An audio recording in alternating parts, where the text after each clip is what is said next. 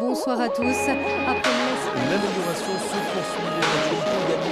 la grève à l'aéroport de Reflet d'actualité. Une approche chrétienne de l'actualité de la semaine. Antivax avec le pasteur Gétro Camille. Quand il découvrit le vaccin contre la rage, qui a pourtant sauvé tant de vies, Louis Pasteur lui-même a été traité d'apprenti sorcier. On qualifie alors l'Institut Pasteur d'usine à maladie.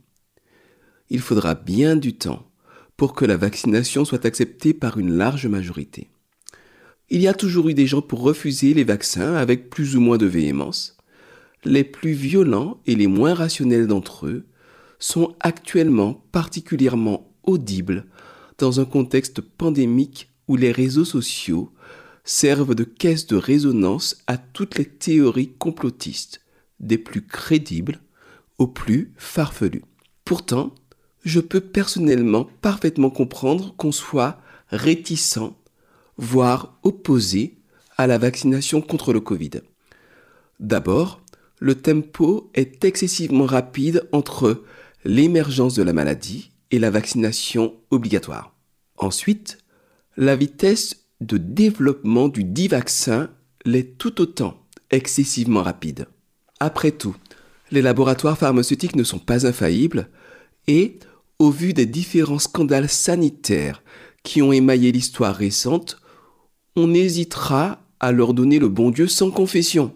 De surcroît, les effets secondaires ne se manifestent bien souvent qu'à long terme.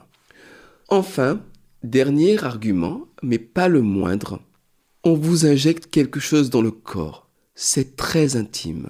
Vous n'avez pas la moindre idée de ce que c'est et de ce qui se passera en vous à court, moyen et long terme.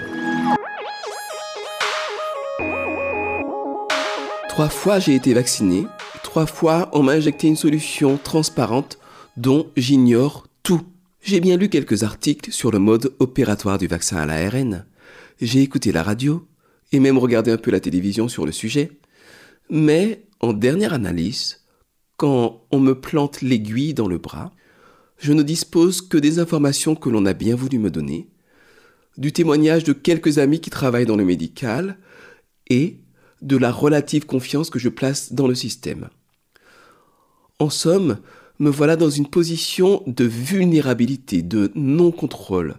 Cela dans un contexte où s'exercent de fortes contraintes sur les libertés individuelles. Pire encore, ces contraintes sont à géométrie variable, et on n'a pas le temps d'assimiler un modus vivendi que les règles changent encore et encore.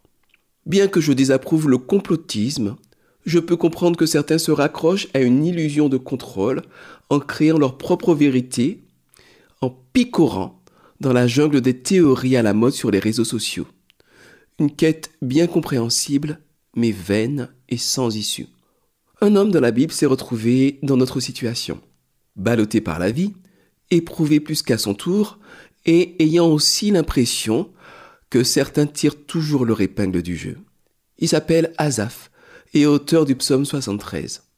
Azaph ne comprend pas pourquoi il s'échine à bien faire, à être droit et pourtant galère au quotidien. Alors que ceux qu'il nomme les riches et les méchants prospèrent. Dans son univers mental, bien agir aurait dû lui garantir le succès et le bonheur.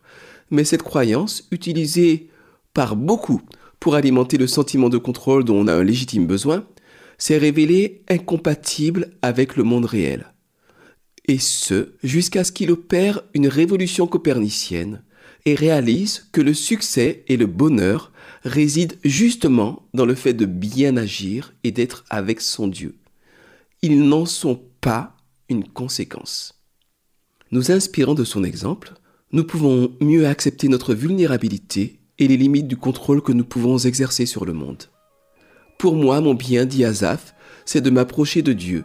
Et si je ne contrôle pas tout, eh bien, tant pis.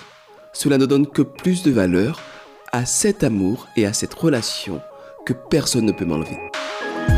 C'était Reflet d'actualité, une approche chrétienne de l'actualité de la semaine à retrouver en podcast.